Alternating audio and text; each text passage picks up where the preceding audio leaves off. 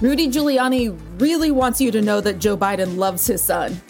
Dr. Anthony Fauci let the Trump administration have it in his 60 Minutes interview. And Scaachi Cole is here today to defend Billie Eilish's right to wear a dang tank top in peace. The date, October 19th, 2020.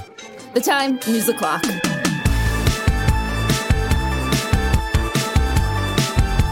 Hey everyone, I'm Hayes Brown. And I'm Casey Rackham. Welcome to BuzzFeed's News O'Clock. Casey, I, I believe congratulations are in order for you and your Los Angeles Dodgers. Thank you for saying what you were congratulating me for because I did not know. Um, I don't know if we've talked about this before, but actually, I'm originally from New York, as is my uh, father and mother, and we support the Yankees and no one else. really? really? Wait. So I'm still depressed, but I will support the Dodgers uh, because of the Lakers winning and now the Dodgers. Well, maybe the Dodgers. That feels really cool for LA. Yeah, I'm just still shook by the fact that you're a Yankees fan. I, I swear, actually, I remember you kind of telling me this like months and months and months ago, but I think I blocked it out of my head because it just, the Yankees? Really? I know it is the most basic thing about me, but it is in my blood. Um, we have superstitions, uh, like when Bernie Williams would be up at bat and my sister was a jinx, so my dad would put her outside on a chair, roll up the blinds, and give her a popsicle so she could watch but not be inside. That's a level, but also the kind of callous disrespect for humanity I'd expect from a Yankees fan. So fair, entirely fair. okay. It is time for today's top stories. I'm jumping away before Casey can respond to that. Here's what you need to know. Over the weekend, the New York Post released text messages between Joe and Hunter Biden from 2019 when Hunter was in rehab and the former vice president was about to launch his campaign for president. The text revealed that Joe loves his son unconditionally. Hunter rails against himself as being, quote, a fucked up addict that can't be trusted after Maureen Dowd released a piece from the New York Times about how Hunter could be the reason Joe loses the election. Joe's reply includes the lines, quote, I'll run, but I need you, and only focus is recovery, nothing else. This story is part of a broader one that the Post has been unspooling since last Wednesday. According to the Post, the text and other messages they've reported are allegedly obtained through a recovered laptop. But the whole story has a lot of holes in it, including the fact that the laptop's hard drive, or a copy thereof, was given to the Post by Trump's personal lawyer, Rudy Giuliani. Nevertheless, commentators on the right think that the messages are a big October surprise. The biggest fan of these stories is, of course, President Trump, who boosted them to his followers at a rally in Iowa, where he claimed that the media covered him unfairly throughout his presidency. And libelous stories, and they knew they were false too.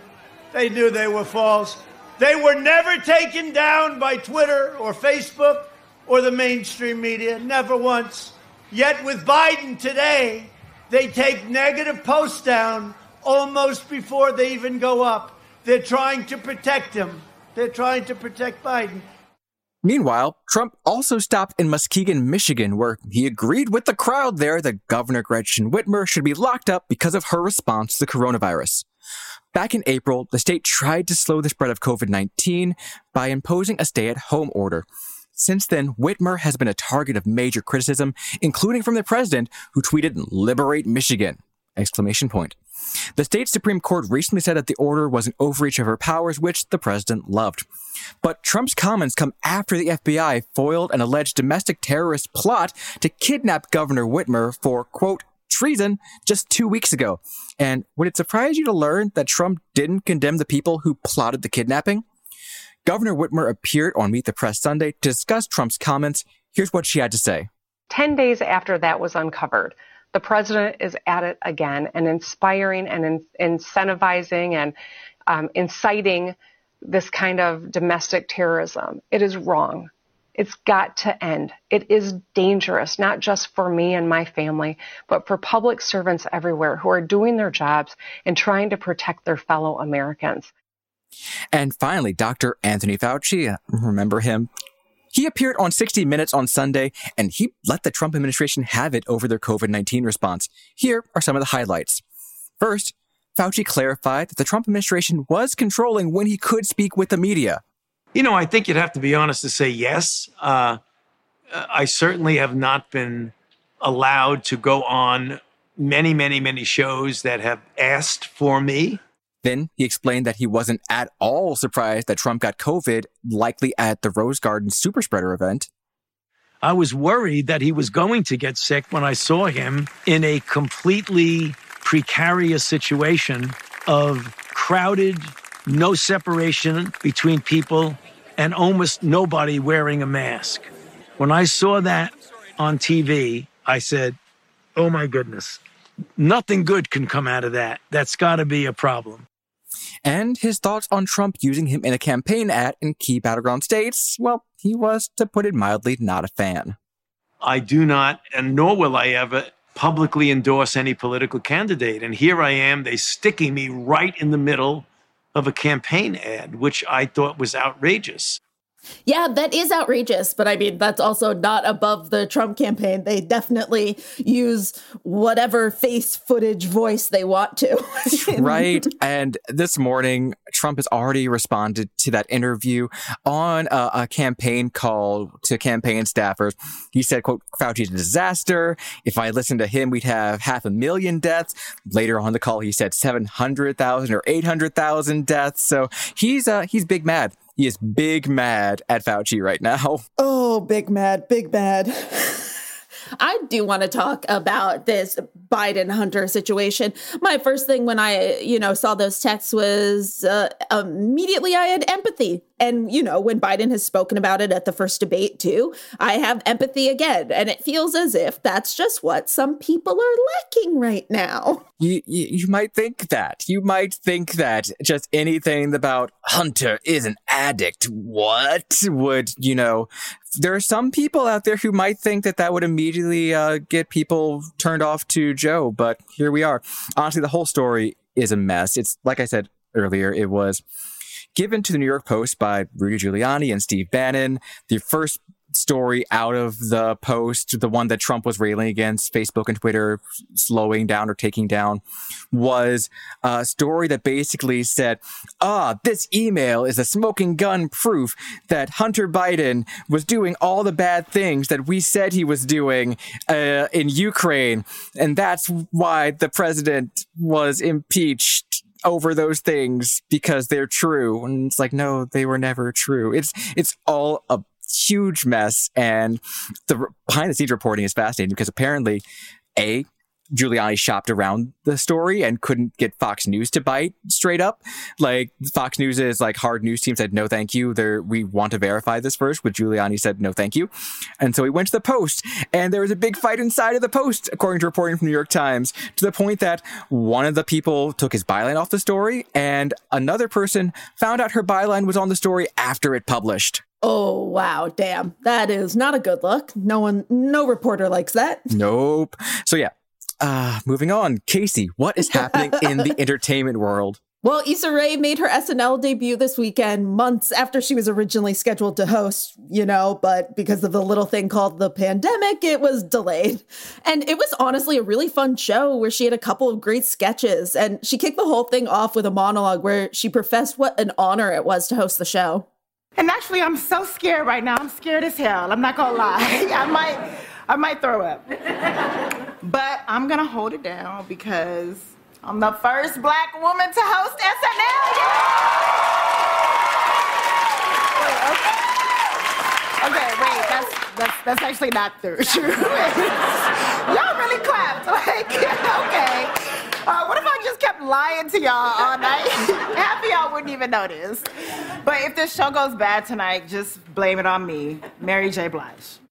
You know, and to be very fair, SNL doesn't have a great track record on that front. Tiffany Haddish was the first black woman comedian to host the show, and that was just three years ago.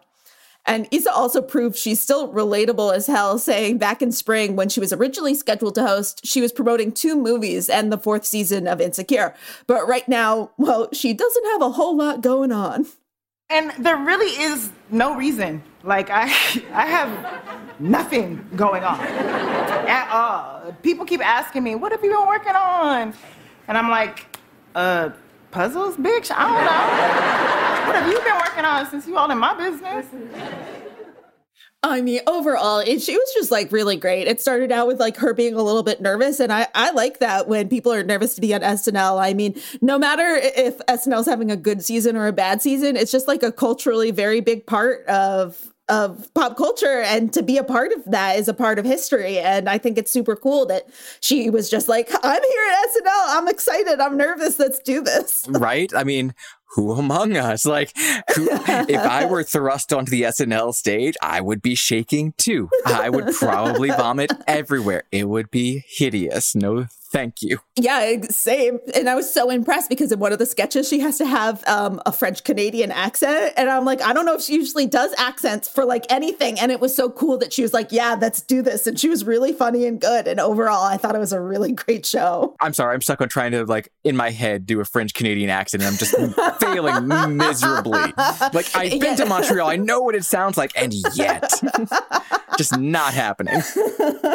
yes, completely understandable. And just you have a little bit more background of why she had that accent. She she had a segment on a news show called Drake Watch where she was just looking for Drake.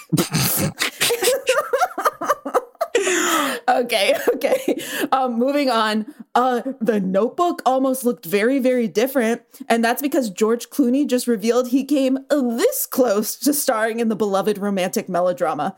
So we all know this as the film that gave us Ryan Gosling, but Clooney says he was originally set to play a young Noah Calhoun, with Paul Newman set to play his older counterpart. The iconic actors were apparently looking for a film to work on together. And everything was looking good until Clooney says he suddenly realized he just didn't look like a young Newman, saying, quote, He's one of the handsomest guys you've ever seen. We met up again and I said, I can't play you. I don't look anything like you. This is insane. We just wanted to do it because we wanted to work together, but it ended up being not the right thing for us to do. And in the end, it seems like everything worked out well enough for the notebook with Gosling and James Garner taking on the lead roles. Wow. Uh, that would have been a different film. Imagine Clooney being the one in the rain screaming, What do you want? So much more dignified about it, too. Yeah, he'd be like, If you're a bird, I'm a bird. this was post Batman and Robin, so who's, mm. who's to say how much dignity he and gravitas he was he would have brought to it. Uh, but yeah, the Notebook gave us Ryan Gosling, but I'm always struck by how many old things that he actually was in where it's like, oh yeah, Ryan Gosling, you're here. like, uh, remember the Titans and, and the Mickey Mouse Club when he was on there with uh, Justin Timberlake and Britney Spears. Mm-hmm. He was. He, he started out young. Oh yeah, he's so good at Remember the Titans. I love that.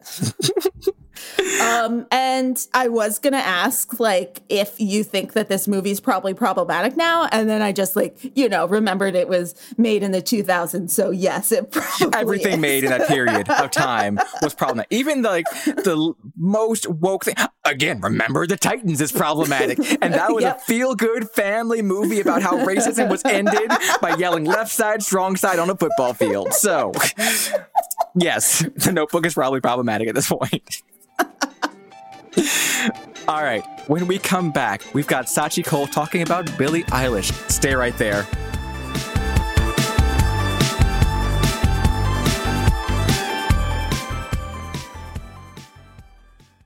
At SheFit, we're tired of hearing new year, new you, fat burning secrets, and lose weight fast. The only thing you need to lose is self doubt.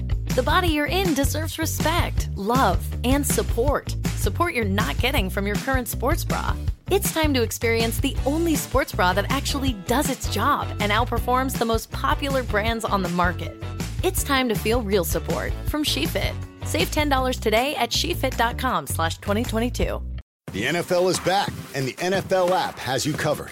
So get ready for football all season long and just tap into the NFL app. NFL, baby, let's make it happen. Just tap in to watch your local and primetime games all season, now through Super Bowl 56. For the end zone touchdown! Get up to the minute news, videos, highlights, stats, and more on all your favorite teams and rookies to watch. Welcome to the NFL. Download to your mobile device today at NFL.com slash mobile or in your app store.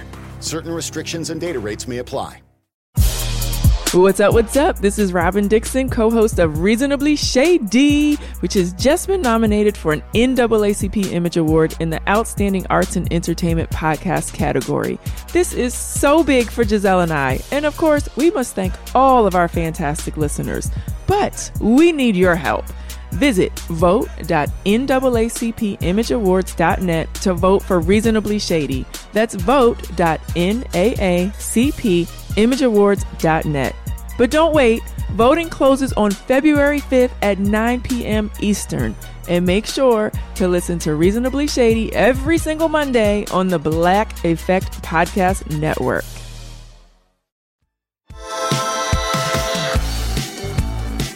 Welcome back. So, we want to get into something that really pissed us off last week. We're talking about a photo of 18 year old Billie Eilish that went viral, literally walking down the street in shorts and a tank top, looking like a human being. Nothing newsworthy happening, but since this is 2020 and everyone feels like they have the right to weigh in on the shape and appearance of a young woman's body, things got ugly. Today, we're joined by BuzzFeed's own Scaachi Cole, who's got her own take, not just on Billie's body shamers, but some of the misguided defenders out there too. Good afternoon, Scaachi. How are you? Great. So happy to have you here again. Thanks for having me. So last week, the image went viral because of some disgusting comments being made about Billie. And there's this immediate wave of people rushing to her defense. And you're saying not all those people got it quite right either. Yeah, I mean, so the photos are just of her like bumming around in some oatmeal colored shorts and a tank top. It's a it's a really terrible outfit, but it's quarantine, and I think we're all entitled to some like real stinkers. Is is my general feeling on that? But uh, she looks fine. She looks like a normal teenager. There isn't really anything exceptional about the uh, photos, but a lot of people started to go after her about her weight uh, she generally wears really oversized stuff, and she's been on the record as saying she does that so people can't cast aspersions on her body or make assessments about what she looks like. And then in response, a bunch of people started to defend her by calling her really brave and being like, wow, this is amazing that she's like so confident in her body that she would show her arms. Like, it's just so cloying and condescending and like, like there's nothing uniquely spectacular about her body in any direction. And so to call her brave, it's like you're kind of saying that the mundanity of being a, a, woman in a body is exceptional work to be in public like that. I mean, unfortunately, that's kind of the condition. Unfortunately, that, that is kind of the condition. Been, like, conditioned right. to believe at this but point. we built that condition. Mm-hmm. So the same, it's like the same uh, society that's saying like, wow, this is so brave. That's the same place where we've put those conditions on someone like an 18 year old girl. So, or an 18 year old woman. But I mean, come on, like she's very young. So we did that. So then to say like, wow, this is so brave. It's like, well, we built the world where that would have to be brave we did build that world and it also makes it it's like okay this woman who has a total normal body and i'm like okay yes it's quarantine. I've gained some weight. I think i have a normal body and now i'm brave all of the sudden. Like that doesn't make me feel great about myself. I'm not trying to be courageous. I'm trying to live. Yeah. And i think it suggests that your body's at a real disadvantage if you're mm. not tiny. And people exist in so many different kinds of bodies and move around the world just fine. And if we if we allowed them to do that, if we could stop sort of making value judgments on people's bodies, none of this would mean anything because your body doesn't actually have any value beyond the fact that it moves you around or does what it needs to do. There's no moral value to your size at all. So the first line of your article is, quote, there's no good way to talk about an 18 year old woman's body. Uh, and yeah, you brought up the fact that Billie usually hides under, not hides, but she wears baggy clothing to not really give people the opportunity to comment on her body. So what does it say to you about our society that the very first chance a lot of people got, they made comments about her body? Yeah, I mean, we're all fucked up. Like, I, I mean, the tricky thing for her is that she she didn't intend to hide, but but she did. And by virtue of doing that, you create curiosity. And so because nobody can see what she looks like, then everyone's really curious what her body actually looks like. And so when they see it, and it is the body of lots of 18 year old women that I've known, people flipped out. I don't know what they were expecting. Like, I have no idea. Like, people were like shocked that she had breasts. And it was like, well, have you met a human woman anywhere? Like, the surprise is tied to her refusal to engage in those terms for so many years. And Billie isn't really addressing this directly. She reposted an IG story about the need to normalize women's bodies, but it seems like she's moving on. I mean, she won two Billboard Awards and now she's releasing new music. What do you think of her response? What could possibly be a satisfying answer to this? Like, if she says, like, fuck off, she's acknowledging it. If she says that it's hurting her feelings, she's acknowledging it. Like, she's in an unwinnable position. So I don't know what she could possibly say. Um, so your article has been trending on BuzzFeed.com, the internet website, for days now. Uh, what kind of response are you getting from it? Is it fans, trolls? Is it like, do you, are you just ignoring it all? Uh, are you numb yet, Scaachi? Are you oh. numb to the internet oh. yet? Hayes, I haven't experienced a feeling since the like late '90s, so I'm not sure. I'm not sure this is like the thing that would spur some emotion from me. Um, I mean, like my Twitter is completely unusable, so I don't really know what's going on over there because everyone's yelling at me. So that's like one thing. My inbox is filled. Uh, it's like between young women who are like, oh yeah, this is what I've been trying to articulate and I haven't been, uh, been able to figure out how to say it. And then the other half are men who are like calling me fat and like don't know what to do with their energy. And oh, so good, you know, good. Yeah. So let's focus on that first half though, really quickly. The women who are reaching out to you and saying that you managed to articulate something that uh, they were trying to say, like what in particular, like really struck through to them? Did they say? Well, I think like we have created an environment around body positivity. And that was a response to this like real push for women to hate themselves if they looked anything other than like this really small variation on the human body.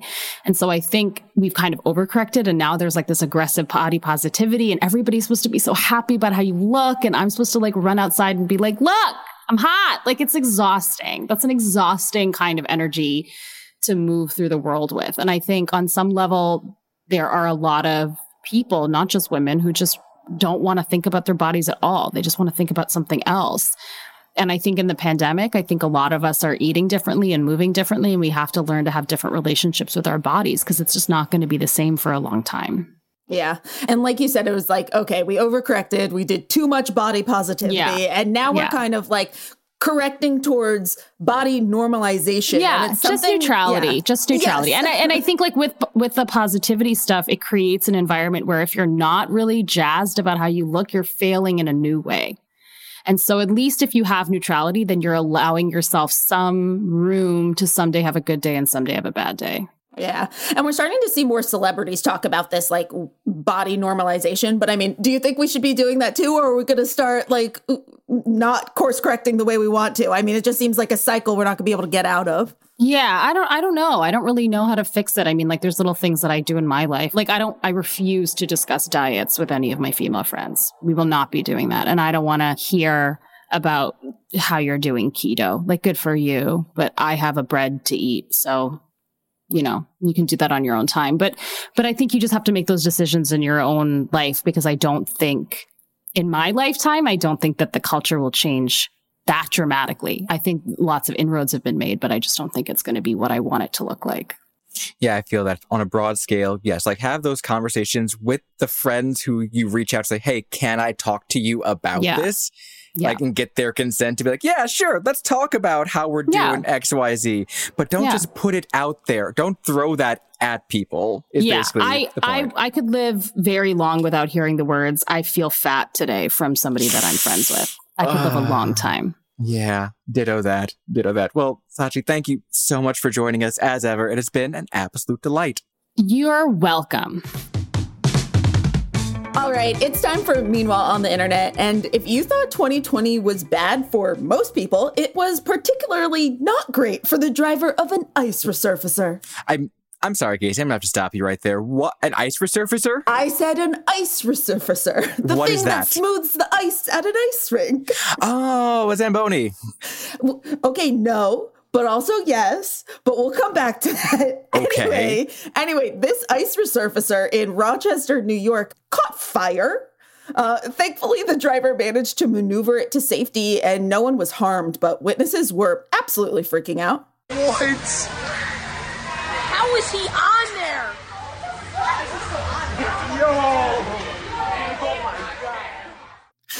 The Zamboni company, which manufactures ice resurfacers, had to declare on Twitter that the particular ice resurfacer was not, in fact, a Zamboni, and that using Zamboni for all ice resurfacers is incorrect. So I guess this is like a Tupperware versus Kleenex situation, and who knew? Not me. I found out two hours ago. I that has now been xeroxed onto my brain. That's how I feel about that now. I I had no idea that Zamboni was just like a general. Br- I I swear I thought that it was just like the name of the thing. Right, exactly. And so when I saw ice resurfacer, I was like, which bougie person is calling this an ice resurfacer? okay, but can we talk about this? Is there anything more of a literal dumpster fire that represents 2020 than that ice resurfacer? right? Like I I am so I'm glad that the dude's okay. Because that was a lot of fire in that video, just flames out the back of it like a demented uh, Zamboni Mario Kart experience. I, I, yeah, that's 2024. Yeah. I wonder how the fire affected the ice. Did they have to like shut down everything afterwards and just remake the ice? Did all the kids have to go home? Listen, you're asking a lot of good questions, and I like very much feel like I'm going to be on Ice Resurfacer's wiki page for the next like forever. And tomorrow I'll come back with a lot of fun facts that no one asked for. Deal. All right, that's it for today. Join us tomorrow for a chat with Caroline Rose Giuliani about her decision to endorse Biden Harris in Vanity Fair. And remember, if your emails came from a computer that is from a store in Delaware provided by Rudy Giuliani, uh, let's just go ahead and call that a Zamboni fire. Let's just call it a Zamboni fire. That's the electoral term for it. Be sure to subscribe to News O'Clock on the iHeartRadio app, Apple Podcasts, or wherever you go for your sound stories. And please take the time to leave us a rating and a review. It helps figure out what you like about the show versus what you love about the show. And remember to set your alarm so you never miss an episode of News O'Clock.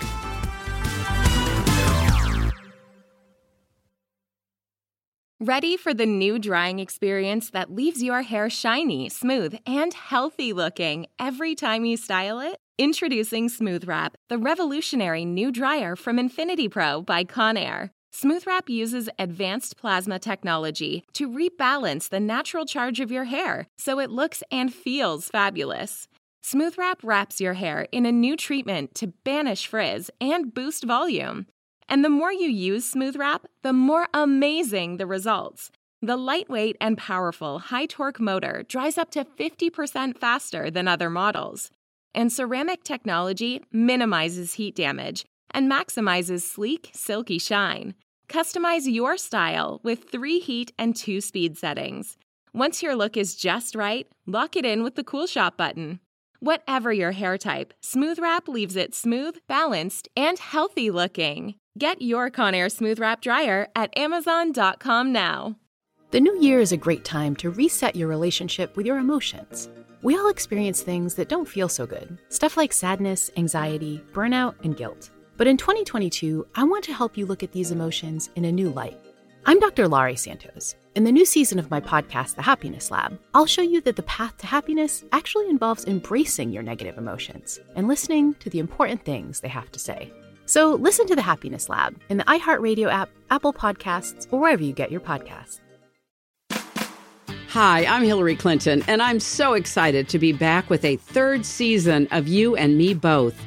When I started this podcast, we were going through some tough times, and let's face it, we still are. And here's what I know we cannot get through this alone.